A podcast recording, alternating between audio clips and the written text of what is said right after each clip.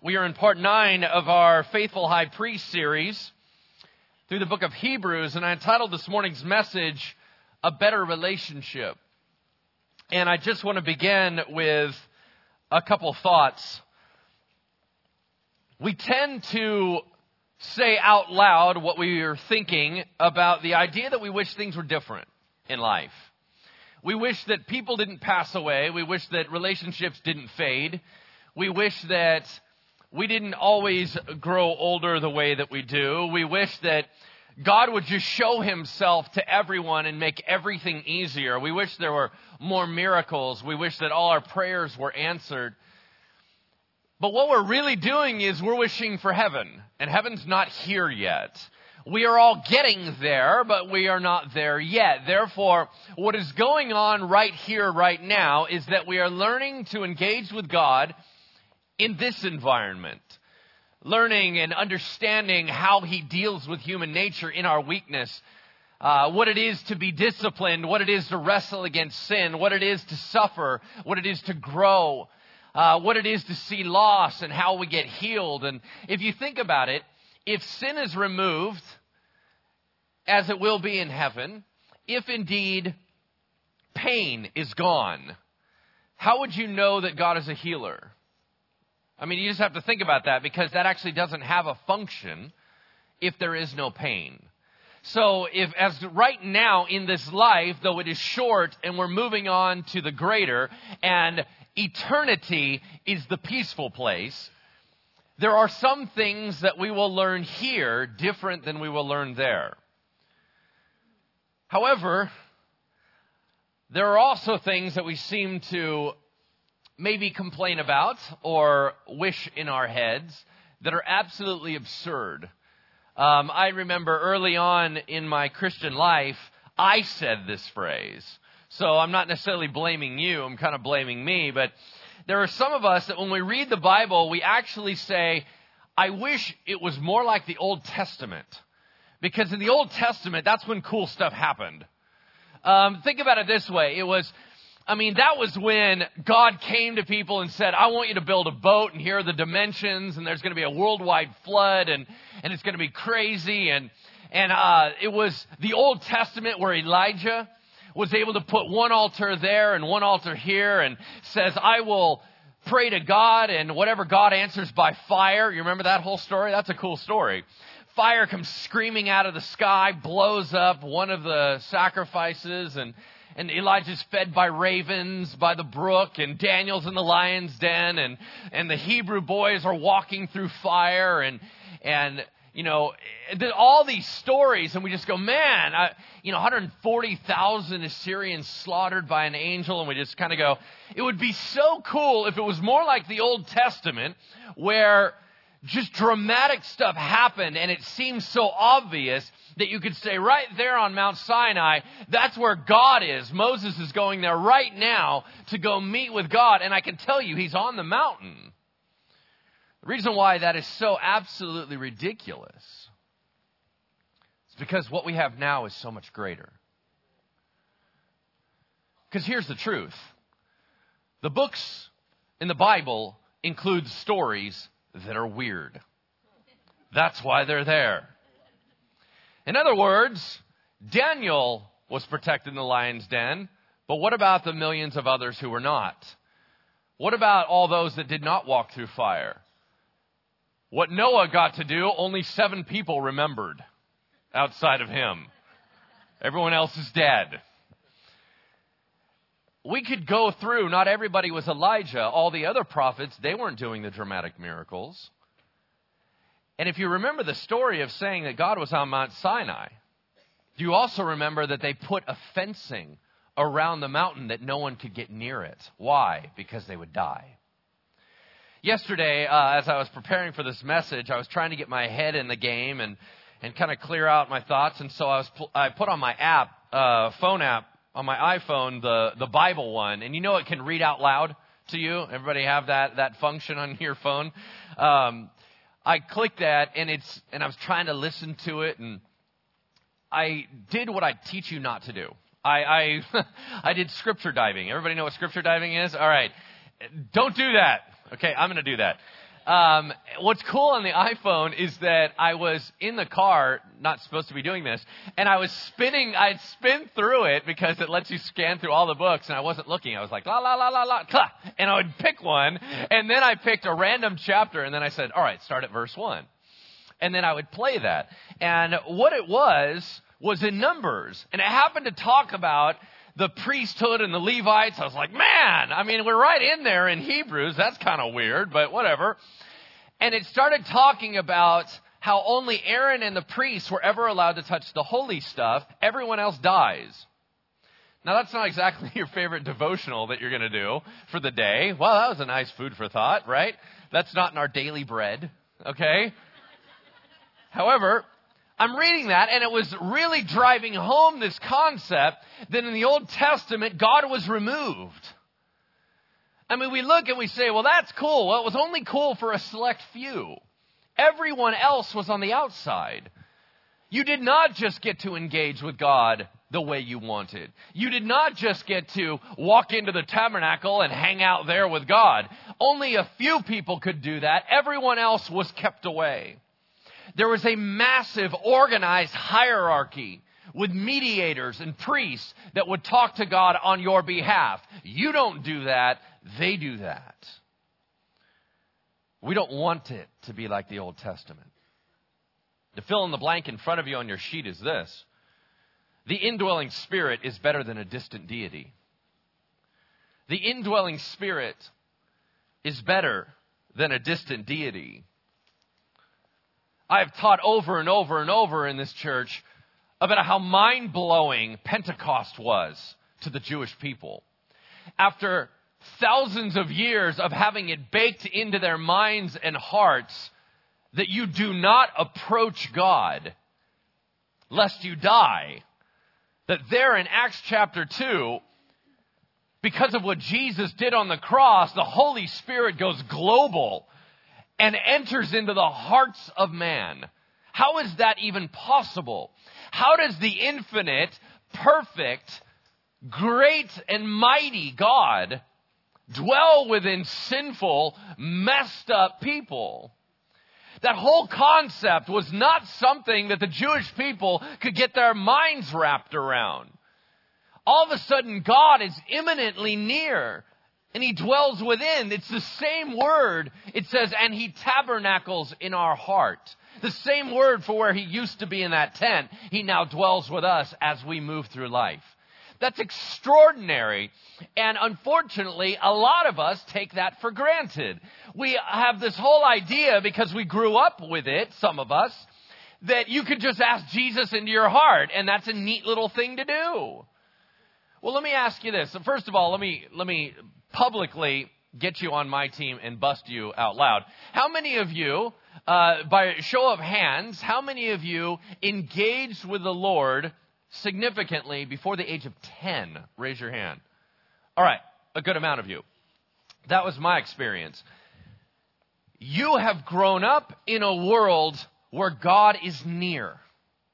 You don't know this concept about being apart. You don't know this idea of, I don't feel like if I pray that God will hear me. That's not even in your vocabulary. We take it for granted. Those of us that raised our hands, we of all people tend to take it for granted what it means to have an indwelling God. We forget things like this. We are with God, not against God. Now, there are some people in this room, perhaps the majority, that you do have active memories right now when you did not feel next to God. You have that vibrant in your head. So you know what it's like to not, and you know what it's like, many of you, to have.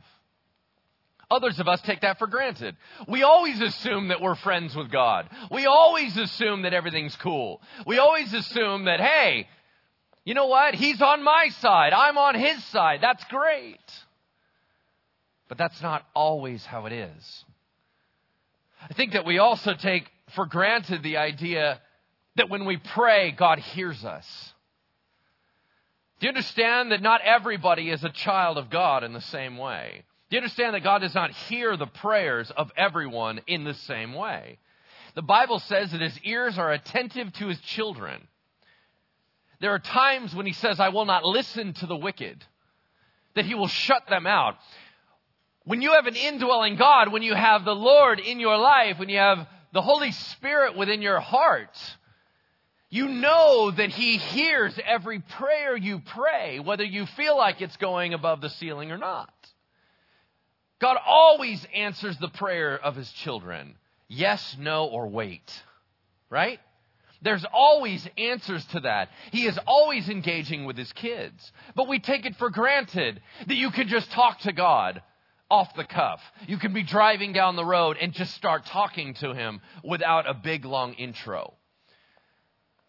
We are in this world and we're taking it for granted, but it's a great deal. If you have Jesus in your life, you may be taking it for granted that you live in a worldview that says your future will be greater than your present. You have indwelling hope at all times that things are going to get better. How do we know that? Because we believe in a concept called heaven. Things may be horrible, messed up, dismal, and could be full of despair. But for the believer, despair actually has no hold, because when we transition from here to there, we go up, not down. And in doing so, that allows us to walk around with a certain amount of hopefulness within our spirit, within our bones, that things actually get better, not worse. And we may be taking that for granted. Listen, as I look through all these different things, I realize how much I take for granted. I forget that the presence of the Holy Spirit within me means that there is an active power that is rooting out garbage even when I'm not paying attention. That the Holy Spirit is working to blow things up in my life, convict areas, love and encourage other areas, woo towards change, and is actively morphing me into the image of the Son of God. That's a big deal. Do we want it like the Old Testament? I don't think so. I think that what we have is pretty stunning. Amen? All right, so turn with me to Hebrews chapter 8 as we dive into this. We're going to cover the whole chapter. It's not shockingly new information. A lot of it we have touched on before. However, the author is going to recap and kind of hit his main point. And he almost sounds like he's wrapping up and summing up, but like any good pastor, he's lying. Because you know that it doesn't only have 8 chapters. There's more chapters after that, so don't believe him. Now, in our passage, what we've been hearing over and over, and keep this in your mind, that the author is talking to Jewish people that are thinking about bailing out on the Christian thing and going back to Judaism. He's saying you cannot do that. Jesus is everything you need. Jesus is everything you could possibly dream of, because he is greater than any other way. There is no other way to heaven by which you could be saved other than Jesus Christ. And he keeps laying this foundation over and over and over. So here he's trying to say, let me just hit the main point and we can move on, is really what he's saying. All right, so let's read through chapter 8. We'll pray for the word and then we'll go back and tear it apart verse by verse. All right, here we go. Now the point in what we are saying is this. We have such a high priest, one who's seated at the right hand of the throne of the majesty in heaven, a minister in the holy places, in the true tent that the Lord set up, not man. For every high priest is appointed to offer gifts and sacrifices. Thus it is necessary for this priest also to have something to offer. Now, if he were on earth, he would not be a priest at all, since there are priests who offer gifts according to the law. They serve a copy and shadow of the heavenly things. For when Moses was about to erect the tent, he was instructed by God, saying, "See that you make everything according to the pattern that was shown you on the mountain." But as it is, Christ has obtained a ministry that is much more excellent than the old, as the covenant he mediates is better, since it is enacted on better promises. For if that first covenant had been faultless, there would not have been an occasion to look for a second. For he finds fault with them when he says, quote, "Behold, the days are coming, declares the Lord, when I will establish a new covenant with the house of Israel and the house of Judah, Not like the covenant that I made with their fathers on the day that I took them by the hand to bring them out of the land of Egypt. For they did not continue in my covenant, and so I showed no concern for them, declares the Lord.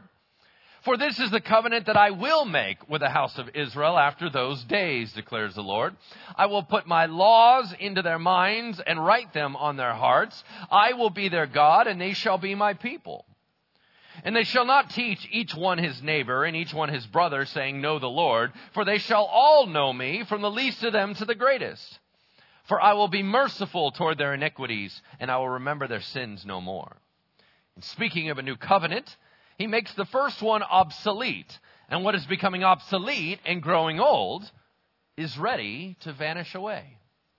Let's pray. Heavenly Father, this morning is of eternal importance, and I pray that by the power of your Holy Spirit, that you would fall on us today in conviction, encouragement, healing, love, and illumination of Scripture. May you be glorified in this place and in us. In Jesus' name we pray. Amen. All right, so let's go back to verse 1 and let's take a look at what it says. He said, now the point in which we are saying is this. Hey, let me sum it up. Let me give you the main point. We have such a high priest. We have what we've been looking for. We have the new one who is able to do all that we need. One who is seated at the right hand of the throne of the majesty in heaven. Now, anytime you ever hear the phrase, the majesty in heaven, as if it's a thing or a person, it's referring to God. The majesty in heaven, the king in heaven, let's refer to him as the Father. Jesus Christ is near him. Where is he seated? At the right hand. Why is that significant? Because the right hand is the place of power and authority of the right hand of God.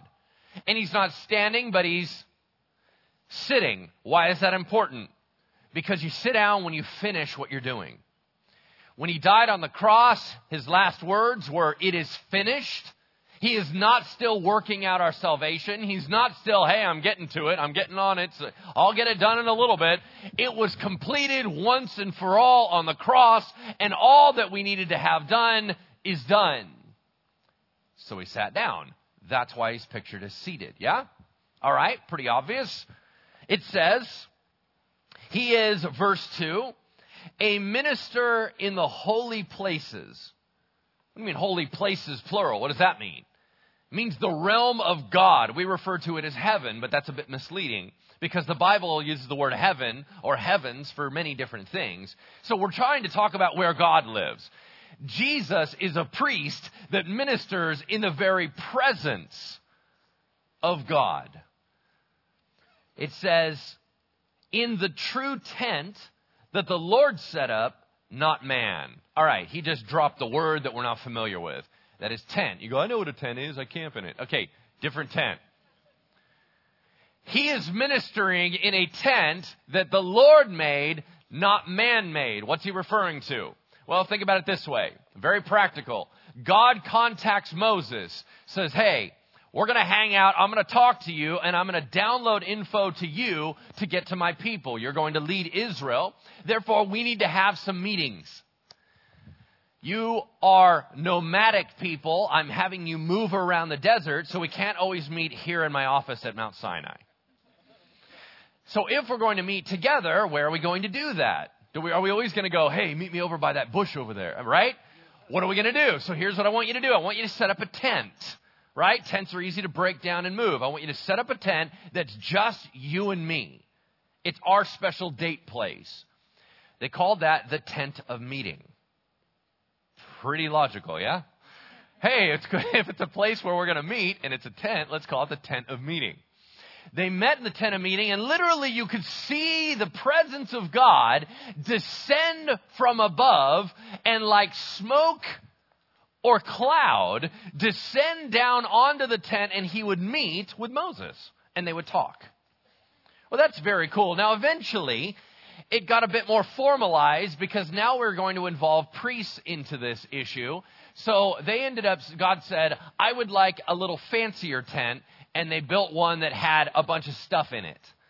In a few weeks, I'm going to demonstrate exactly what that looks like to you. But it's like an altar of incense, and there was a table where there was bread on it, and there was a menorah-type candlestick, and it had curtain coverings on the outside. That was where the Ark of the Covenant was. Remember all that? That fancy one was called the Tabernacle. So it went Tent of Meeting, a little fancier, Tabernacle. Then when they eventually got into a land and they weren't being nomadic and moving around anymore, they made it permanent, called the Temple. Yeah? So that's how it basically transitioned through the days. So right here, the author just says, where Jesus ministers is in the legitimate, super powerful tent of the heavens, not some earthly thing that God had man build. Make sense? All right, go back to it. Verse 3. For every high priest here on earth, by definition, is appointed to offer gifts and sacrifices. In other words, if you're a priest, your job is to connect God and man. How are you going to do that? By offering gifts and sacrifices. That's your job. All right. Therefore, it is necessary for this priest, Jesus, who we're calling a priest, but if he's going to be called a priest, he needs to do priestly functions. Hey, it is necessary for this priest also to have something to offer in order to be designated a priest. But as a side note, verse 4, he says, if he were on earth, he wouldn't be a priest at all. Not only is he the wrong tribe, he's Judah, supposed to be Levi, but they offered it according to the old covenant, and that's not Jesus' style. Jesus was here to bring about the new covenant, so he wouldn't be an old school priest at all. It says, if he were on earth, he would not be a priest at all, since there are priests who offer gifts according to the law. But they, the earthly priests, serve a what? A copy and shadow of the heavenly things. All right. Right there, he dropped two words that his readers would go, ooh, we don't really care. Type and shadow were two Greek terms that everybody knew. Why? Because Greek thinking at this time in the world was massive, especially in the Roman Empire. The Greeks heavily influenced the Romans. So let me ask you this. We're going to take a quiz. If I said, who are the top Greek thinkers in all of history? I bet you anything, everyone can only name two. How do I know that? Because I can only name two. I'm going to give you the least likely one, and that's Aristotle. All right? Everybody familiar with Aristotle? All right, so who's the most popular one? Plato. All right.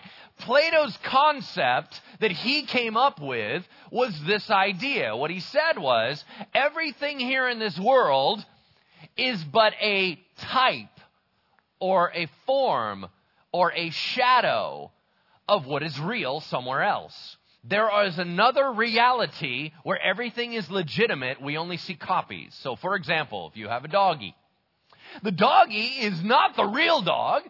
It's just a sampling of what a dog could be. That was his concept. Now, whether you like it or not, doesn't matter. The whole world thought he was brilliant. And they all went, oh my gosh. Okay, so this author grabbed what they knew in their culture. He's not saying whether it's right or wrong, but every great teacher grabs what people know, and then he takes them somewhere from that. So he drops Plato's words. They all go, wow. And he says, do you realize that Jesus is in the real? He's in that other world where all these priests are playing games because they're only working with the types, copies, shadows. Make sense? All right. That's what he said. Now he said, for when Moses was about to erect that tent of meeting, he was instructed by God in Exodus 25:40 and said, quote, see that you make everything according to the pattern that was shown you on the mountain.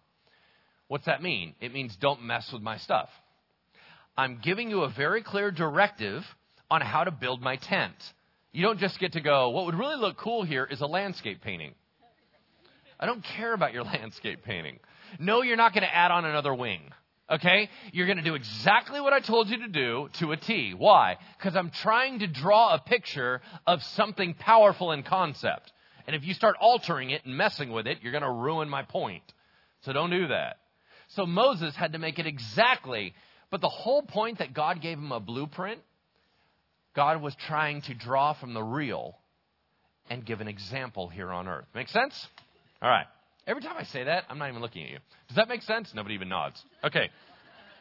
And I just keep talking anyway, so it really doesn't matter, does it? Okay. Verse 6. But as it is, if I waited for you to acknowledge me, we would be here all day long. Verse 6. You know, I dream. These are all side notes.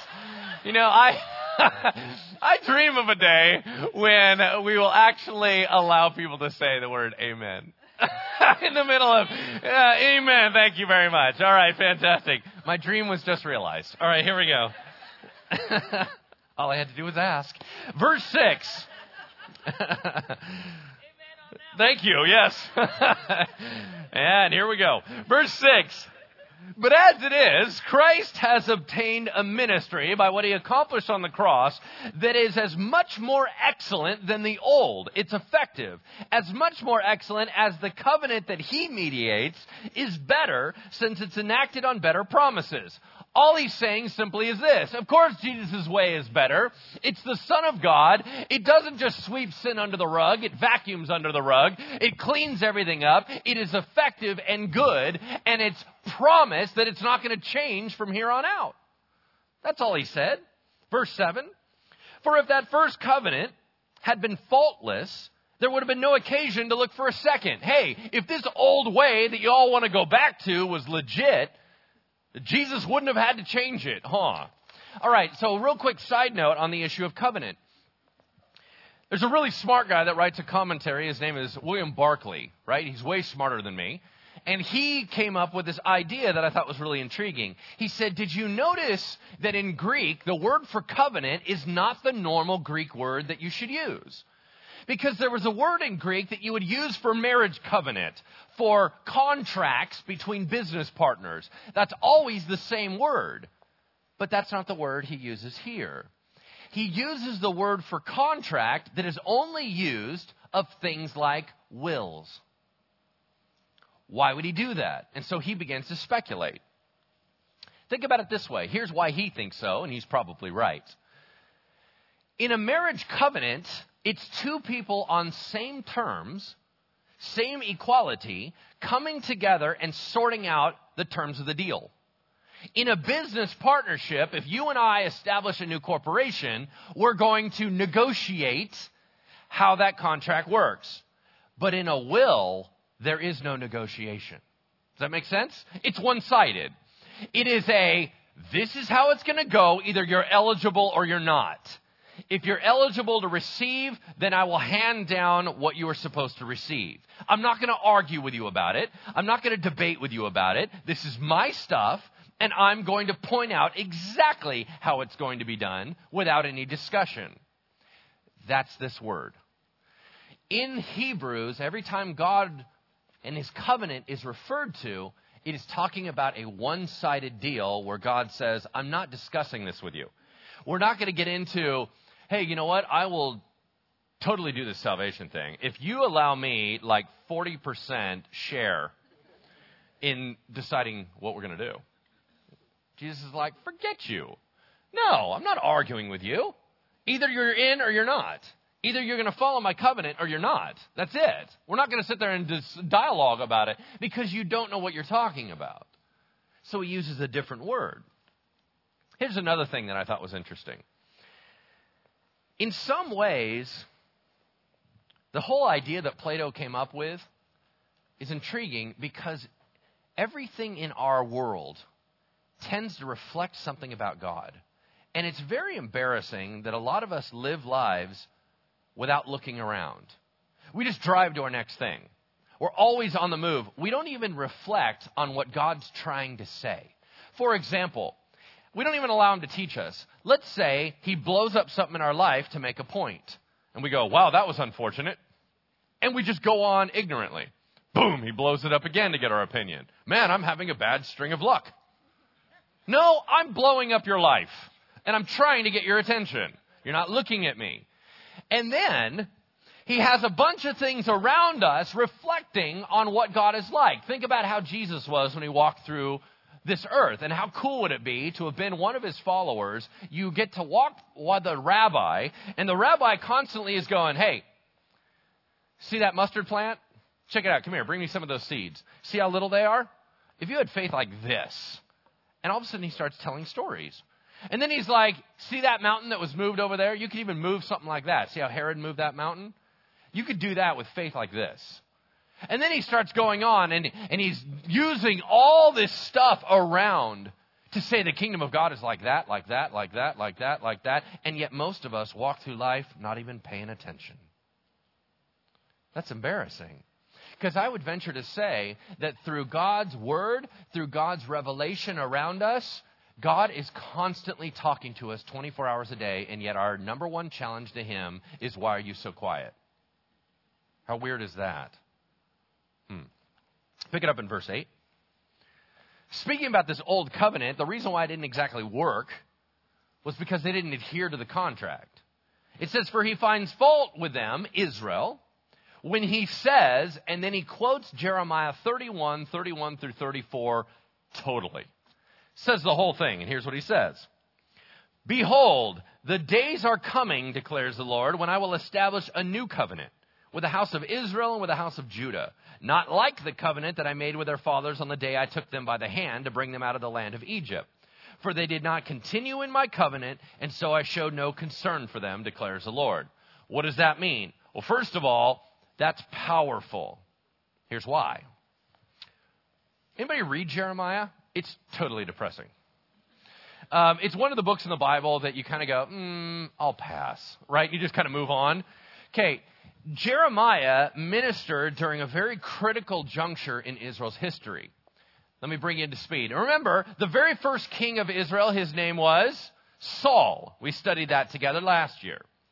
Saul, the second king, was the greatest king. His name was David. And then his son's name was Solomon. After Solomon, the nation split in two, north and south. The north was known as Israel. The south was known as Judah.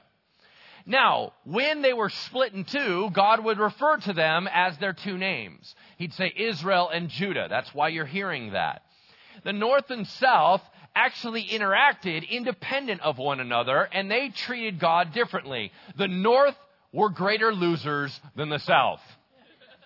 And here's what happened. God said, you know what? You violated my covenant, and I'm wiping you out of the promised land. In 722 BC, he allowed the Assyrian Empire to come in and obliterate them.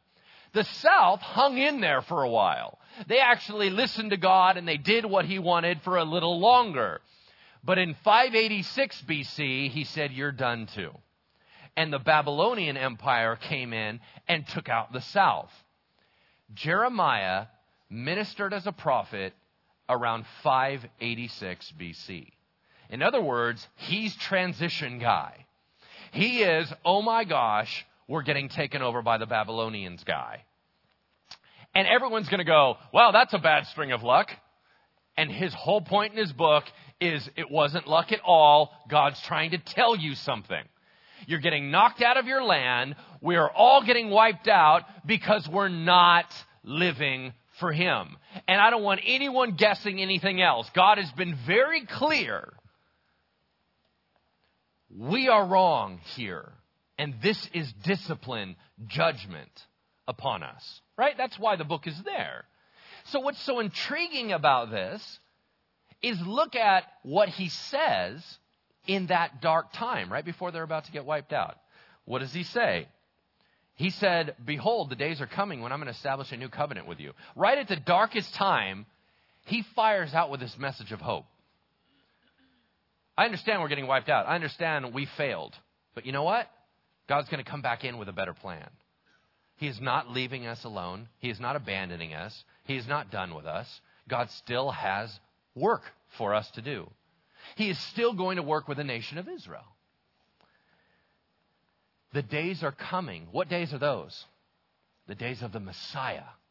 Who do we know the Messiah to be? Jesus Christ of Nazareth. I will establish a new covenant, not like the old one. But why does he say, I'm going to establish the new covenant with Israel and Judah? Aren't we under the new covenant? What about the church of modern day? Why doesn't he mention Bridgeway? Right? Because we're under that covenant. Here's why. Because the rule is always this. first to the Jews, then to the Gentiles. You have to understand that and memorize that. Why? Because it helps clarify the way the Bible talks. Do you understand this? And it's a very simple concept that I've said before. The Jews were placed here on the earth to be the salt and light of the world. Their whole job was to tell the whole world what God is like. That was their job. When they ultimately screwed up on that, and the Messiah shows up and they're like, no, you're not him. He said, all right, hold up. I'm blowing this whole thing wide open. I am going to embarrass you guys. Guess what I'm going to do? I'm involving the Gentiles. And the Jews are like, oh, no, those people are stupid. And he's like, I know. That's why it's embarrassing. And I'm bringing them all in, and I'm going to start working through them just to embarrass you. Now, guess what? Oh, look, you now have new brothers and sisters. Oh, but we don't like them. I know. That's why I'm doing it. And I'm going to bring everybody in together, and we're all going to be one big family, and you're not going to like it very much. And now, all of a sudden, I'm going to slide over and do incredible things to the Gentile people until you get your act together. But understand, it's always Jew first, then the Gentiles. That's why they're the chosen people. Yeah? All right. It says, for this is the covenant that I will make with the house of Israel after those days. After what days? After the Messiah does what is necessary, after what Jesus Christ did on the cross, declares the Lord. I will put my laws into their minds and write them on their hearts, and I will be their God, and they shall be my people. What does that mean? It means that it's no longer an external code of rules and regulations. It's now an internal heart thing. He now says, I'm changing everything.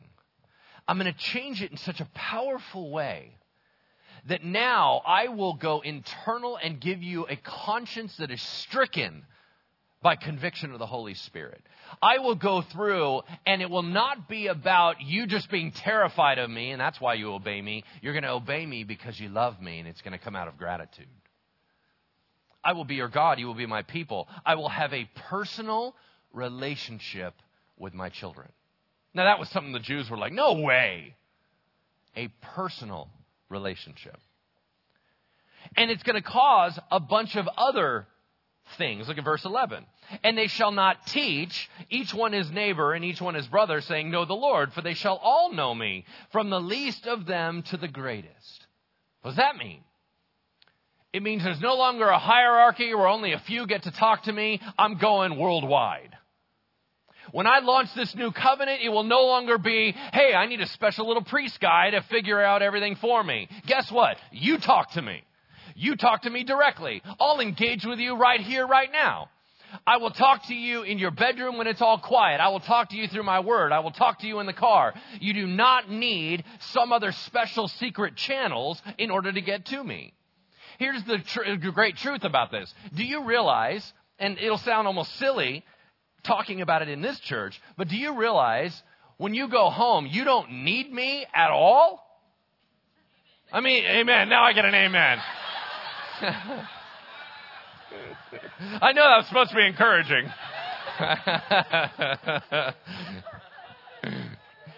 That's the power. I mean, that's the deal. You don't need some holy guy type thing or some mediator here on earth to get your prayers there. You go direct.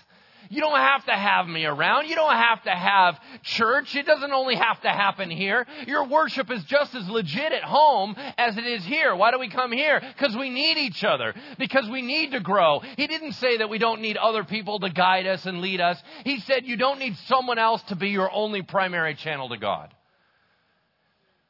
It is not about the select few. Now it is from the least to the greatest. Everybody has a chance to engage with God. That's pretty awesome. It says, why can all this happen? Verse 12, for I will be merciful toward their iniquities and I'll remember their sins no more. Why can he do that? Because Jesus Christ vacuumed under the rug and took the sin away. Because Jesus Christ made it so this could be possible. We no longer need the holy mediators because Jesus Christ cleansed us from our sin. That's extraordinary. He finishes up by saying this. In speaking of a new covenant, He makes the first one obsolete. He nullifies it. And what is becoming obsolete and growing old, that's ready to vanish away. How ironic is it that within a few years after he wrote those words was AD 70 and the temple was destroyed by the Romans. And the whole entire old covenant way of doing things with priests and sacrifices and Levites was wiped off the face of the earth. Accident? No. Pretty planned. Now, in my opinion, this is where we shift into the most powerful part of today's service. Because, listen to this, God's connection with his creation, especially his children, is incredibly intimate and personal. It is a different personal than what you want. You go, I want to be able to talk to God and hear him talk back to me. That will happen, not right now. But he is communicating to you. He is imminently near. He is close to you, and he has a message for you. He wants to share with you something. And here's the thing. As a pastor, it kills my heart that every week, week in, week out, I'm talking about the incredible blessings of being a child of God, and not all of us are. That's not okay with me. What I'm supposed to go on about how amazing it is that there's an internal force that's driving the garbage out and driving you towards the Lord. That I keep saying, you know what, when your prayers are given, they're immediately heard and answered by your Father. What if there are some of us that feel like outsiders? What if you don't have Jesus as your Lord and Savior? What if you've never gone to that place where you threw up the white flag and surrendered and said, God, I'm done? If you haven't done that, then you're constantly going, man, I wish I had that too. That's what we're doing today. Because here's how it's going to work. There are some of you that God has been tapping you on the heart for weeks. You're like, I wonder, maybe it's the time, maybe it's the time. Guess what? It's the time. And I'm going to be very honest with you. I've never manipulated you. I've never tried to mess with your head. I've never tried to guilt you. I'm going to be very honest with you. Here's the truth. If Jesus isn't covering your sin, you still have it. And that's not going to go well. That separation you feel from God is legit. Because you are not with him. The Bible is very clear that not all are children of God in the same way. I understand God made you, but being his child is different. If you need to be adopted by God, if you need to be born again, if you need to start over, if you need to be cleansed of your sins, if you need to be forgiven, if you need to have grace shower down to where you can look into your past and smile, because though that's who you used to be, Jesus covered that. I'm going to have you in a moment get out of your seat and you're going to walk up here. Why? I'm going to have everybody have their eyes closed. So what's the point? Am I trying to embarrass you? No. Here's why you're going to come up here. Because if you stay seated in your chair, when you get home, you're going to mess with your own mind and think it's not legitimate. If you get out of your seat and you walk all the way up here, you just did something that you don't want to do. Why? Because you had to. That's why.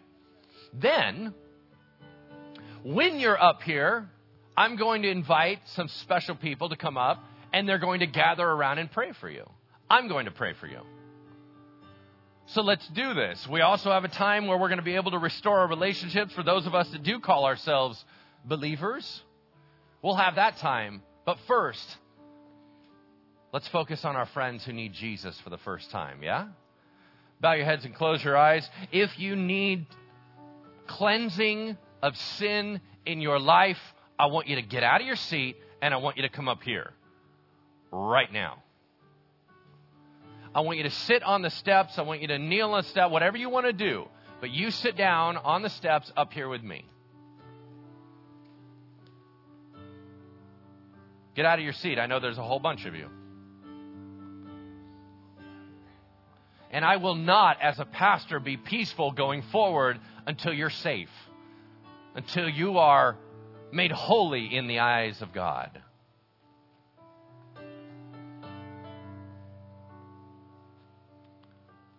Come on up here, because Jesus Christ loves you so much. He has been whispering to you over and over and over about how he wants to heal you. He died because he cannot stand the idea that you would not live.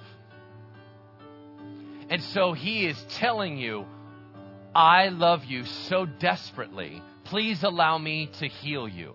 Please allow me to cover you. Anybody else?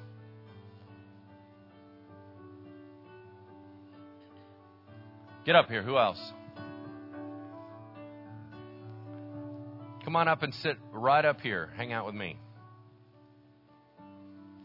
That's right. All right. There are a lot of us up here. Anyone else want to come up? You join us, because we're calling it right here, right now.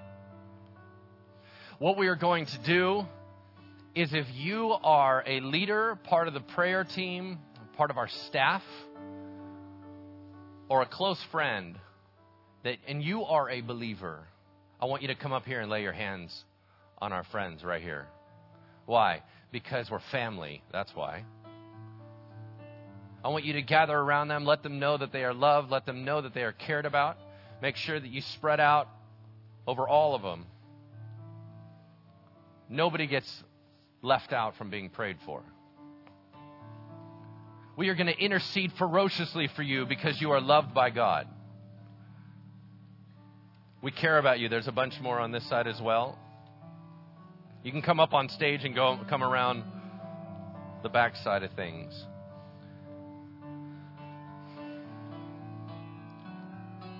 So those of you that have come up here to receive Jesus Christ, sitting on these steps, I'm going to pray for you. I want, in your heart, you agree with me.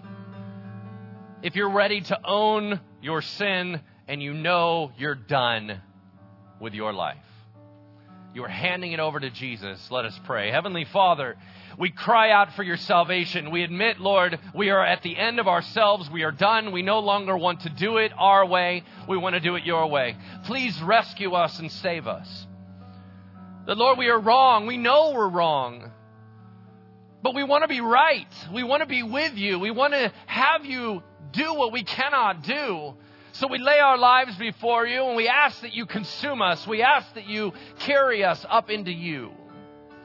We ask that you start a new life, that you, by the blood of Jesus Christ, it washes all our sin that we've done, all the sin that we're right in the middle of, and all the sin that we're moving forward into. Would you make us different? We are not being saved because we are good. We're not good, Lord. We're bad. But we want to be right. We want to be holy. Cleanse us by your power. Change us. Renew us and make us whole and healthy. Lord, allow us to look around our lives and there is no shame, there is no guilt, because you've cleansed it all. And that we now run after you out of gratitude and love and joy and peace, and that our hearts are light and that our shoulders can breathe easy and lift up, and there is brightness to our eyes. God, heal us. Save us according to your word, according to our Savior. In Jesus' name. Stay here. Those of you that are believers that know you need to come up and talk to the Lord, I want to pray for you too. You come up here. Get out of your seat and come up here. Why? Because you should be living a different way, and you're not, and God's been convicting you on that over and over.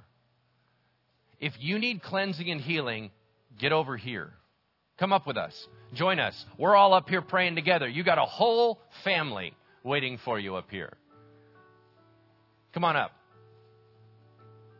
Come on up and gather with us.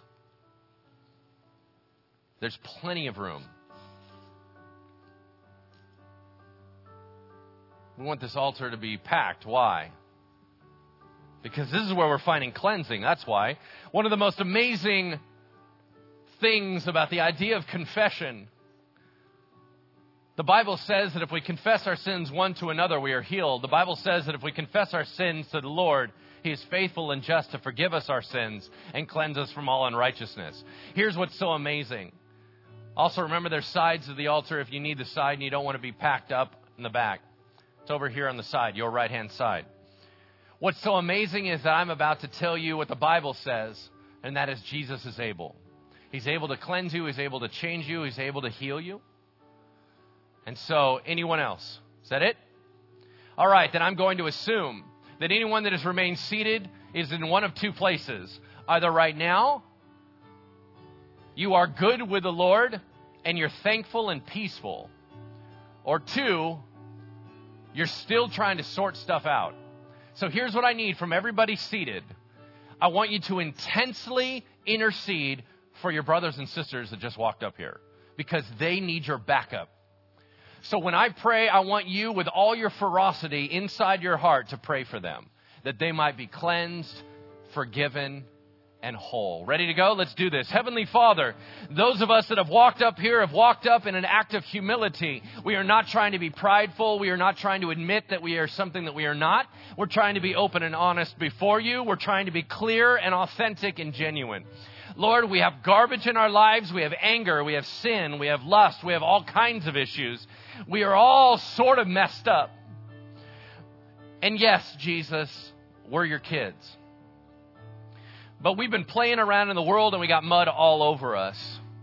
And we need to be cleansed today.